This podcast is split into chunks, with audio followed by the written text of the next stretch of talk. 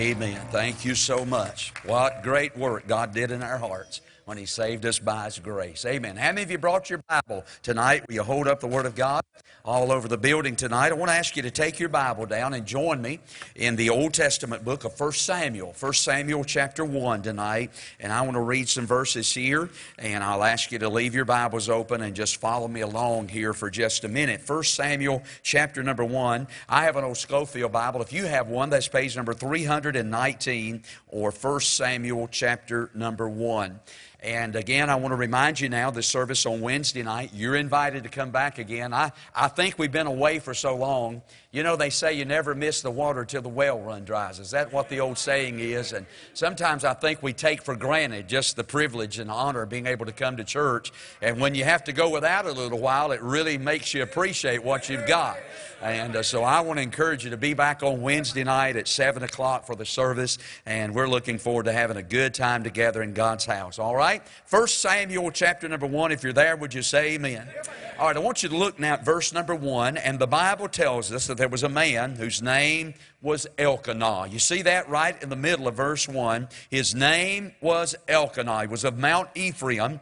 And the Bible jumps down to verse number 2 and he said, This man, Elkanah, he had two wives. Two wives. Now, I'll tell you already right off the bat, we, we're not doing good here. He's got two wives. Somebody said, Where does it say in the Bible that man can only have one wife? Well, the Bible says this no man can serve two masters. So,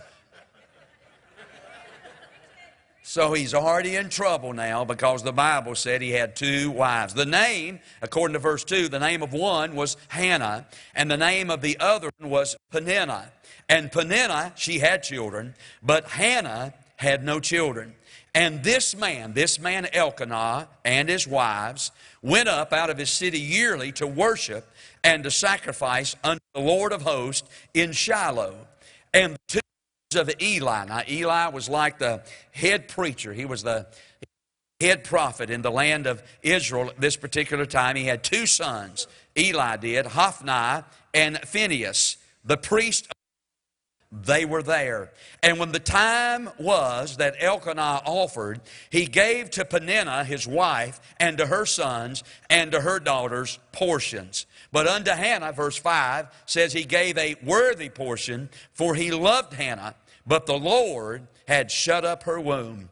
And her adversary also provoked her sore. I think that's speaking of Peninnah, the other wife. She provoked her sore for to make her fret because the Lord had shut up her womb. And as he did so year by year, when she went up to the house of the Lord, so she provoked her. Peninnah provoked Hannah. Therefore, she wept and did not eat. All right? Now, that's all I'm going to read, but I'm going to ask you to leave your Bibles open to this text tonight. I've got three or four things I'd like to say about this tonight. I'm preaching a message tonight on the subject of Samuel's story. Samuel's story, and oddly enough, it begins before there was a Samuel. So let's look at this text tonight. Let's pray. Father, thank you for letting us be in church. Thank you for the music and the singing and the privilege to be able to sing together as God's people in this place. Thank you for letting us meet together. And now I pray that you'd bless your word, speak to our hearts. And I want to do my best, Lord, just to deliver my heart tonight. Lord, I just want to preach what's on my heart. I pray you'd help us as we listen. God, may we listen intently, and may the seed of God's Word fall on good soil in our heart and produce fruit unto life everlasting.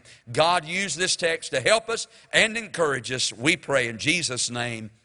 Amen. You know, somebody has once said that everything rises and falls on leadership. Now, leadership, as we know, is very, very important. We have certainly seen the value of leadership in recent days if we, as we have dealt with this COVID 19 crisis. I, along with many of you, in fact, probably most of us in here, have really tried to pray for our leaders during this very, very difficult time. But in the Word of God, we're shown over and over again the value of the right kind of leadership. For instance, we're shown throughout the Old Testament how that the nation of Israel, how they prospered and how God blessed them and protected them when they had the right of leadership. When I think about that, I think about old King Hezekiah. And when Sennacherib and the king of Assyria and, and the armies and, uh, of, of Assyria came and came against the city of Jerusalem, because of the godly leadership of godly King Hezekiah, God preserved uh, the land of Judah and Jerusalem. In fact, God killed old Sennacherib. God killed him and Rabshakeh. God killed the whole outfit. In fact, God sent an angel down in one night and killed 185,000 soldiers of the Assyrian army simply because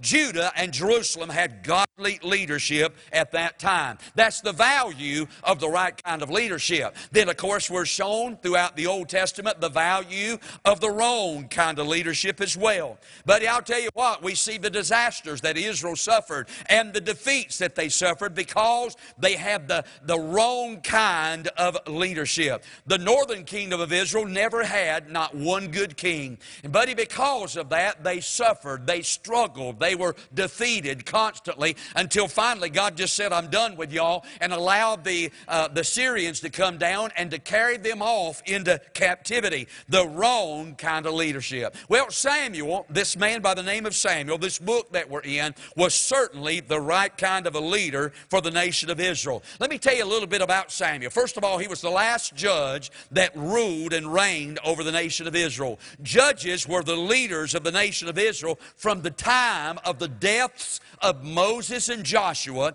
up until the time that Israel got her kings. And out of all those judges, there are 14 of those judges. And out of all those judges, without doubt, hands down, the best judge that Israel had was this man by the name of Samuel. He was the most godly leader of all the judges who led the nation of Israel. Samuel had the unfortunate experience of being the prophet or the judge of transition. You see, under Samuel's leadership as the judge, the nation of Israel would go from being a theocracy to being a monarchy. In other words, the nation would go, they would move from being leadership, the direct leadership of God Almighty, under the direct, direct leadership of the kings. Samuel was the judge and the prophet of this kind of transition. But as I said a moment ago, oddly enough, his story starts before there was a Samuel.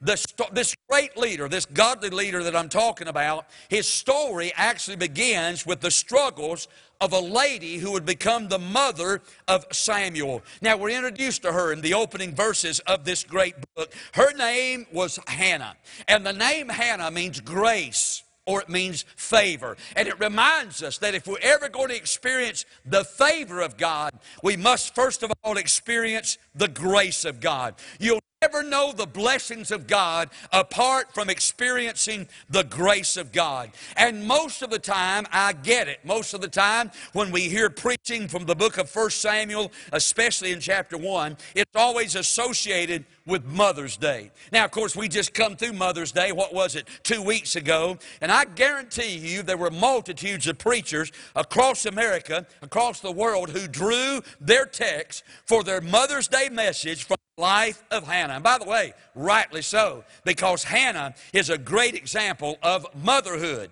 Boy, what a great mother that, that Hannah was. But you and I know in this text there's more here than just meets the eye. Now, probably you're sitting there tonight and saying, Preacher, here we are right in the middle of a pandemic. It's thundering and lightning outside, the rain's pouring down. I mean, preacher, what in the world could the story of Hannah have to do with us who are sitting here in this building tonight? Well, I just want to say there are some great truths to the opening verses of Samuel's story, and they're not just good for Mother's Day, and they're not just good for mamas, but they're good for daddies, they're good for everybody, and they're good for every day. Now, let me stay, say this when we first run into Samuel's mama, when we first meet her, she is a woman who is in great distress. She is a woman who has a great problem. I wonder tonight who is sitting in this room and you're at a point in your life when you're in a great distress. Maybe you're facing a great problem in your life. Well, I want to take some time from this, the opening verses of this text tonight, and I want to talk a little bit about this woman by the name of Samuel, who was the mother who actually gave us the story of Samuel. First of all, I want to make some comparison between her days and the days that we're living in today. Will you, will you bear with me for just a moment? I want to talk about how her days resemble these days that we're living in. First of all, let me say this. Number one, Hannah's country, her country was in the mire. That's right. Hannah's country was in the mire. Now, if you look at verse 1 and the very first word of verse number 1, it's the word now. And it is a connecting word. In other words, we're, we're connected back to the book of Judges because the story of Hannah and the story of Samuel finds its roots in the soil of the book of Judges. And the one thing that we know about the days when the judges ruled is that they were days that were marked by great debauchery and great wickedness. You know, for the most part, the country of Israel in Hannah's day had just become one big, gigantic moral cesspool. Because here's what we're told about the days when the judges ruled. In Judges 21 in verse number 25, the Bible said there was no king in Israel, and the Word of God said every man did that which was right in, in his own eyes. Now, let me stop and say that anytime you leave sinful humanity to do that which is right in their own eyes, not God's own eyes, but in their own eyes, I'm here to tell you the end result is never, ever going to be good. You see, we can't follow our Somebody said, Man, I just want to follow my heart. Or somebody says this, If I know my heart. But can I tell you something about your heart? And can I tell you something about my heart? The Bible said our hearts are deceitful above all things and they're desperately wicked. Don't ever follow your heart. Follow the Bible. Follow the Holy Spirit. Follow the leadership of God. But don't follow your heart because I'm here to tell you our hearts, ladies and gentlemen, are full of depravity. When man sets aside the laws of God and pursues that which is right in his own sight, the end result will always be chaos and corruption and confusion. And if you really want to know how morally corrupt it was in Hannah's day, let me tell you one story.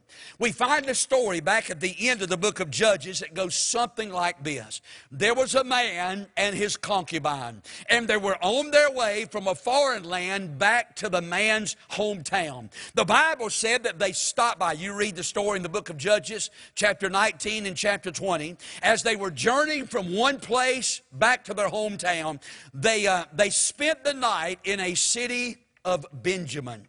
And while they were there, a man took them in and allowed them to spend the night in his house. And the Word of God said that before they could lay down that night, a bunch of sodomites, a bunch of homosexuals compassed the house about. And they said, hey, to the guy that lived there, said, hey, bring that man out that we may know him. Now, they just didn't want to get to know him by way of conversation. That word carries with it an idea of immoral sexual activity. In other words, they said, Bring that guy out. We would like to have a sexual relationship with that man. Now, by the way, we're talking about the nation of Israel for crying out loud. I mean, we're talking about supposedly God's people for crying out loud, and that kind of garbage is going on inside of Hannah's country in the days when Hannah was alive. And of course, we know what happened. That man didn't come out, but he took his concubine. He took her and he brought her out to that bunch of sodomites. And the Bible said that they abused her all night long. They assaulted her sexually. They raped her all night long. And the next morning, when the man got up to get his wife, his concubine, and to go on their way, she was fallen down dead with her fingers at the doorstep of the man's house. You know what that man did, her husband did? He took her body and he cut it up into 12 pieces. And he sent it to the 12 tribes of the nation of Israel. And he said, okay, this is what's happened. What are we going to do about it? And the Bible said there was a civil war that took place in the land of Israel. And one tribe, the tribe of Benjamin, almost was completely obliterated because of that civil war that took place over the rape of that concubine when the homosexuals compassed the house round about. Now look at me, let me tell you something. That's a moral cesspool, buddy. Hey, I'm telling you, there ain't nothing right about something like that. That's wickedness to the highest degree. That's ungodliness beyond ungodliness. But aren't you glad that in the midst of a moral cesspool that society was in back in those days, there were some people that had made up their mind. They were going not, they were not going to go that way. They were not going to, they were not going to follow the trends of the society that day. They made up their mind they were going to march to the beat of a different drum. I think about that man by the name of Boaz back in the book of Ruth. What a man Boaz was. And then I think about Hannah here in our text. I mean, they refused that way of lifestyle. They refused to live like that. Now, ladies and gentlemen, you and I are living in days similar to those days. Like it or not, for the most part, our country is in the mire. We're living in a country today that just a generation or two ago would not even recognize. We're embracing things today that are totally against the law and the Word of God. And we're doing it with such brazenness and such audacity. Ladies and gentlemen, no wonder we got COVID 19. No wonder we got things like coronavirus because we're embracing that. We're tolerating that. We're putting our approval upon that, which God said is abominable and wicked, friend, in the sight of God. Hey, but I'm glad, just like it was in Hannah's day, though the country may be up to its knees in the mire, thank God there's some people that's made up their mind. They're not going that way. Thank God there's still a remnant alive in this world today, in this nation that still believes God. There's still a crowd that still honors the Bible. There's still a crowd that loves the house of God. There's still a crowd that loves the Word of God. There's still a crowd that loves the people of God. There's still a crowd that loves the work of God. And there's still a crowd that loves the Son of God. And I want you to know I'm glad to be identified with that crowd. I'm not going that way. I'm not going to put my approval upon that which God says and He has disapproved. Hey, I want to walk with God in the midst of a country that's up to its knees in the mire. I still want to love the Son of God and I still want to do that which is right in the sight of the Lord. Her country was in the mire. But can I say number two? Not only was her country in the mire, but her church was in a mess. Her church was in a mess. Now, when we first meet her, look again at our text. But when we first meet Hannah, we find out that she's a woman. She's a person who loves and honors the house of God. We find there in verse number three that Elkanah, along with Hannah and his other wife, they would make trips, routine trips, to the tabernacle that had been set up in Shiloh. They went there because they honored and they loved the house of God. That tabernacle, this one that we're talking about here, this meeting place, according to verse number three, uh, th- that place, that's that Old Testament tabernacle. When Israel moved into the land of Canaan, they placed it. You know, they, it was like portable. It was like one they just carried around with them while they wandered in the wilderness. That's the kind of church a whole lot of people need in our day. Kind they just put in their trunk and carry with them. You're welcome. That's right. That's the kind of church a lot of people need. One they just pick up and carry around because they're not going to be faithful. Now, I'm not talking about y'all.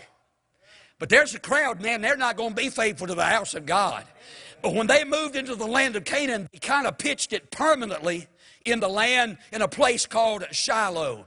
And the Bible said that Hannah would go up routinely to the house of God. She would make a trip to the house of God. let me just say this Hannah's life was in a mess. Hannah's life was full of problems. And going to church was the place that she could find some relief. Going to church was the place she could walk into and have a little peace. Going to church was a place where she could exhale. Going to church was a place she could get close to God. Going to church was a place she could meet with God.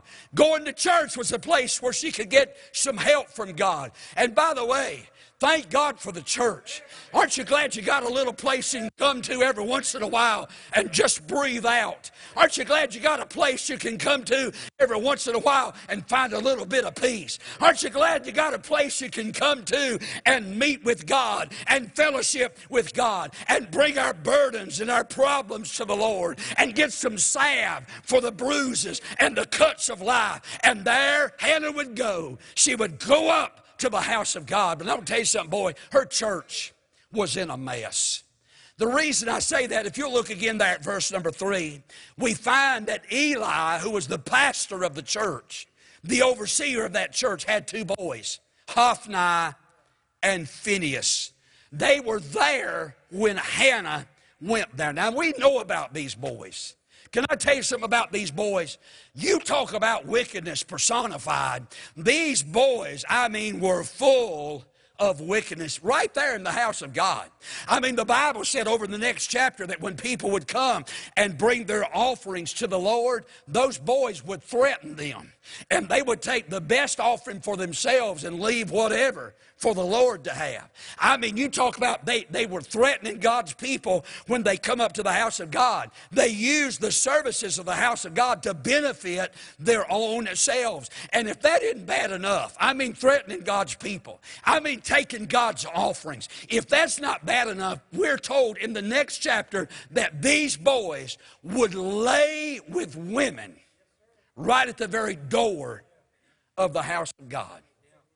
Now, can I say this? It would be horrible. It'd be bad enough if we come to church and somebody held us up in the parking lot and took God's tithe and offering away from us as we was trying to get into the house of God and bring it to the Lord. That'd be bad enough. you didn't bring yours, did you? I mean, that'd be bad enough.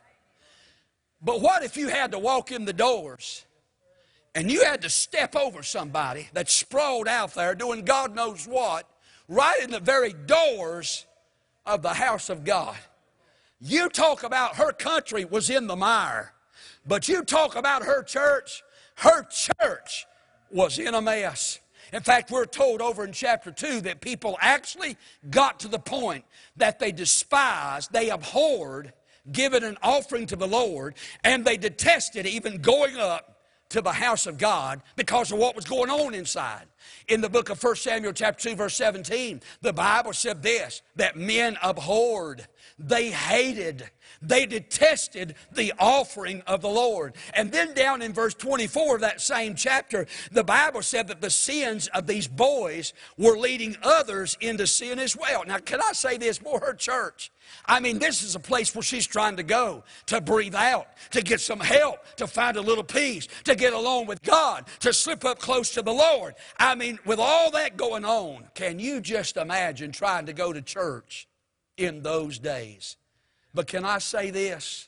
In spite of all that wickedness that was going on in Hannah's church, can I say this? Man, she didn't use that as an excuse to quit going to the house of God. I'll tell you, I get it. I'm not saying, man, let's let anything go on in church. Let's don't do that. Let's judge things. Let's keep things right. Let's deal with things that we got to deal with. But listen, man, just because these are bad days and people are corrupting themselves, the country's gone crazy, and many of God's people have gone crazy and are doing things and dragging stuff into the house of God that ought not to be drugged into the house of God. I'm not about that. To, I'm not about to let that be an excuse for me not getting close to God, not getting along with God, and not getting the help from God that I need. If Hannah could do it in her day, if she could get a hold of God and pray down a miracle in such goings on as that, how much more can you and I get what we need from God, even though the wickedness and the ungodliness is going on in this world and many times in the house of God? Amen. Her country was in the mire. Her church was in a mess. But can I say this thirdly? Hannah's childlessness was a mystery. I mean, it had to be a mystery. You see, uh, for some reason, she was married to Elkanah. And for some reason, we're told two times in this text, the Lord shut up her womb. Now, I got to tell you something. I mean, if I'm the Lord, and I'm not, and thank God I'm not, because it'd be snowing at your house a whole lot if I don't like you. But can I, in July, it would be a frost to kill your corn patch. But uh, if I was the Lord, and I was going to choose between Peninnah, who is not shown in a very good light, I mean, she is actually shown to have very poor character.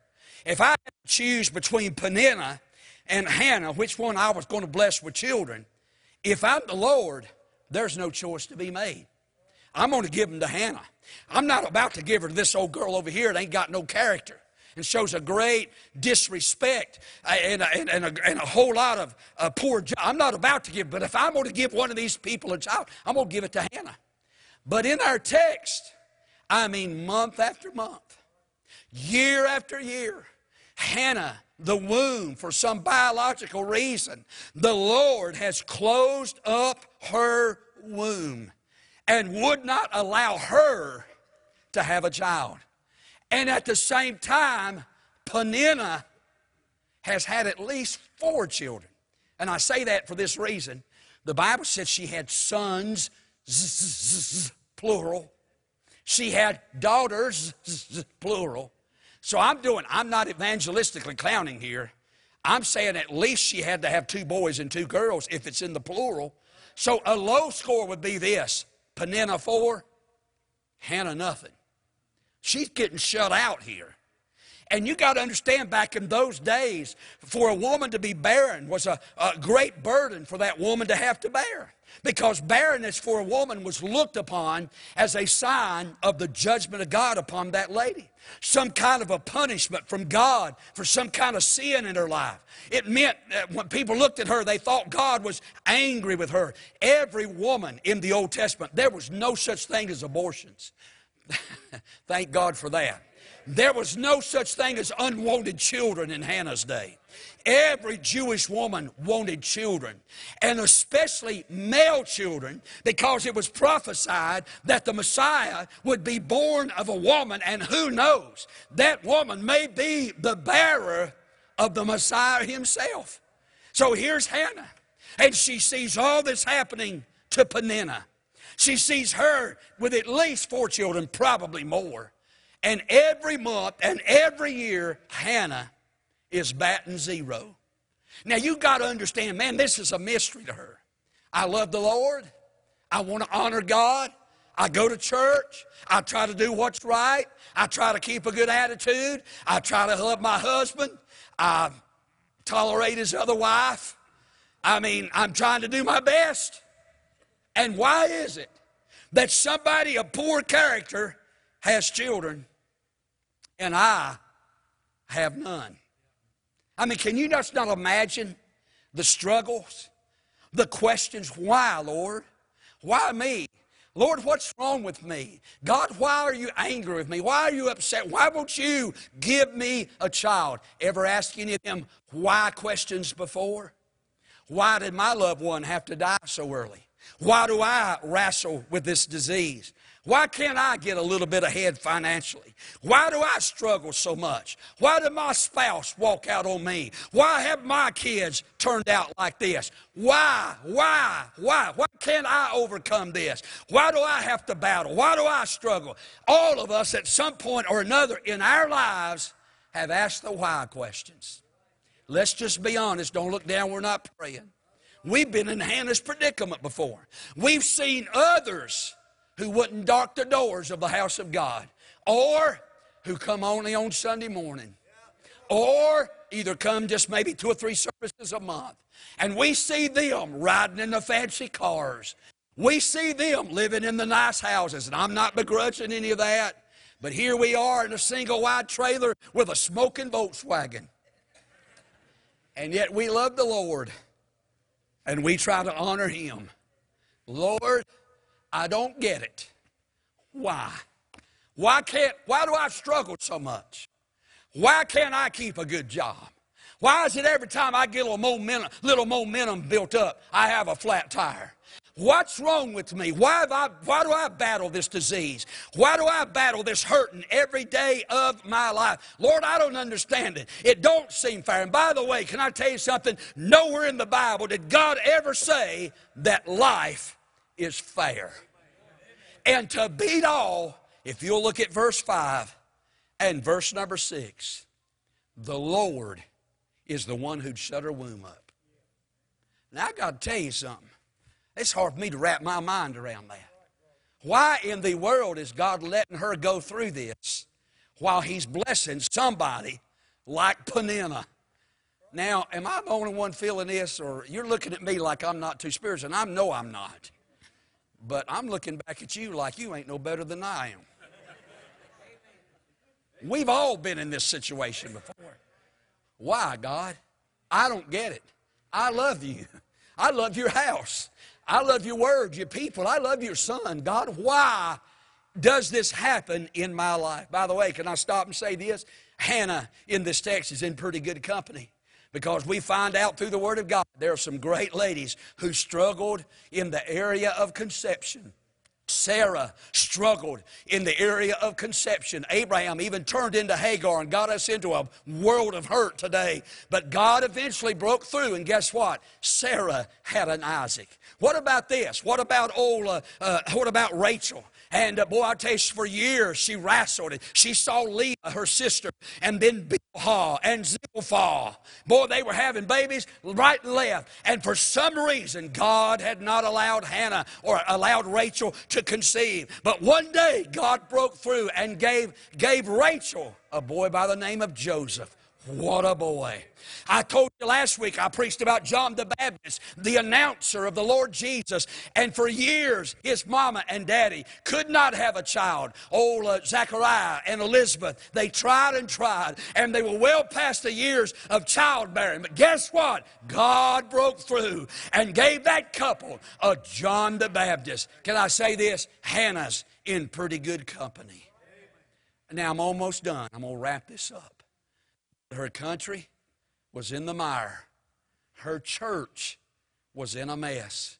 Her childlessness was a mystery. But can I point one more thing out to you before we all get depressed and go out and commit suicide? Her criticizer was mean.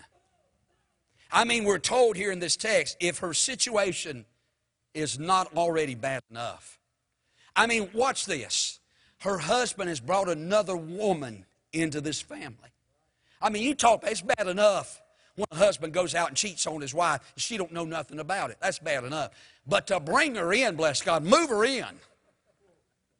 Yeah, you better know who. You better know it was bad. In fact, let me tell you this the reason most people think that he brought Peninnah in is because Hannah couldn't have children. So, to add a little insult to injury, to rub a little salt in the wound, since she can't have babies, he's going to go out and find him a woman that can have babies. And he marries her and moves her right into that family dynamics. Can you imagine mealtime in the house of Elkanah? Can you imagine them two women? Can you imagine the tension in that house? It probably was so thick you could cut it with a knife. I mean, man, there they are sitting there to eat, and Elkanah probably say something like this Man, these green beans are good. Peninnah said, I fixed them. And then she'd look over it and Hannah go. And then he said, Well, I tell you what, this cornbread is good. Hannah would say, I fixed that. And Hannah would look over at her, stick her tongue out at her. Can you just imagine the tension, the rivalry that was going on, the competition that was going on inside of this home? Can I say this? Anytime there's trouble, there's multiple marriages there's always going to be trouble in that family. Uh, let, me, let me say that one more time. You'll always find trouble in multiple marriages. Now, I know there's some people in here that's been married before, you're on a second marriage, and you're doing great. And can I tell you something? Bless your heart. Thank God for that. But I'll tell you something, there's always some kind of trouble lurking around. There's always like an elephant in the room. There's always like a skeleton hanging somewhere in the closet. In fact, I venture to say this anybody in here has ever been divorced before would probably say, you know, I wished it would have never happened. I wish things would have worked out. Because seemingly, there's always a little trouble right underneath the surface when there are multiple marriages. And then, when one lady can have children and the other lady can't, boy, I tell you, that's not good. And this Peninnah, look in our text, I'm wrapping this up. This Peninnah here, the Bible said in verse number, verse number six, she became Hannah's adversary. She provoked her sore. I mean, she, you know what? Just the fact that she could have children ought to tenderize her heart a little bit. Maybe she should have had a little bit of compassion toward Hannah who couldn't have children. But let me tell you what happened. Instead of that, it puffed her up and filled her with a little bit of pride. Let us never forget that the God that has been so good to us and given us these things, may we never get puffed up with pride and look down upon somebody who doesn't have maybe what we have. Boy, it ought to humble our hearts. We ought to find us an altar somewhere and get on that altar and say, God, I don't understand why you would be so good to me and maybe not as good to somebody else when I've lived the kind of life that I've lived. God, it just humbles me. And I tell you what, I'm going to reach out and pray for that dear brother over there that maybe doesn't have as much as I have. But that wasn't Peninnah. No, sir. Peninnah was puffed up with pride, brother, and she was letting Hannah have it. Look at verse 6. Her adversary also provoked her So, Can't you just imagine some of the things that Peninnah was saying to Hannah? She's probably saying something like this You're not a real woman. Uh, you're just, you're just a shell. I tell you, women can be mean especially unsaved ones. Saved ones is bad enough. No, I'm kidding. but I tell you what, bless your heart, you get some unsaved women, and I'm telling you, they think up things to say that cuts deep. And I'll tell you what the Bible said there, she provoked her sore. That means she just wasn't provoking her, she was provoking her sore. And then if you look down at verse number seven, the Bible said it was especially the time of the year that they went up to the house of God. That she provoked her. She became an adversary to her, especially when she went to the house of God. Why is it that all of us have got adversaries when it comes to going to the house of God? Can I tell you something? Bless your heart. Woe be unto the person who, who provokes others, who criticizes others because they go up to the house of God. Hey, brother, I'll tell you what, some of y'all, when you left home, maybe some of you precious women, your wife, your husband said to you, I can't believe you're going back to church at night with that virus floating around the way it was. Isn't it bad enough that you went this morning? And I mean, it was on when you left, and when you get back home, it'll be on again. God have mercy upon people who criticize others, especially when it comes to the house of God. But I like what verse 7 says.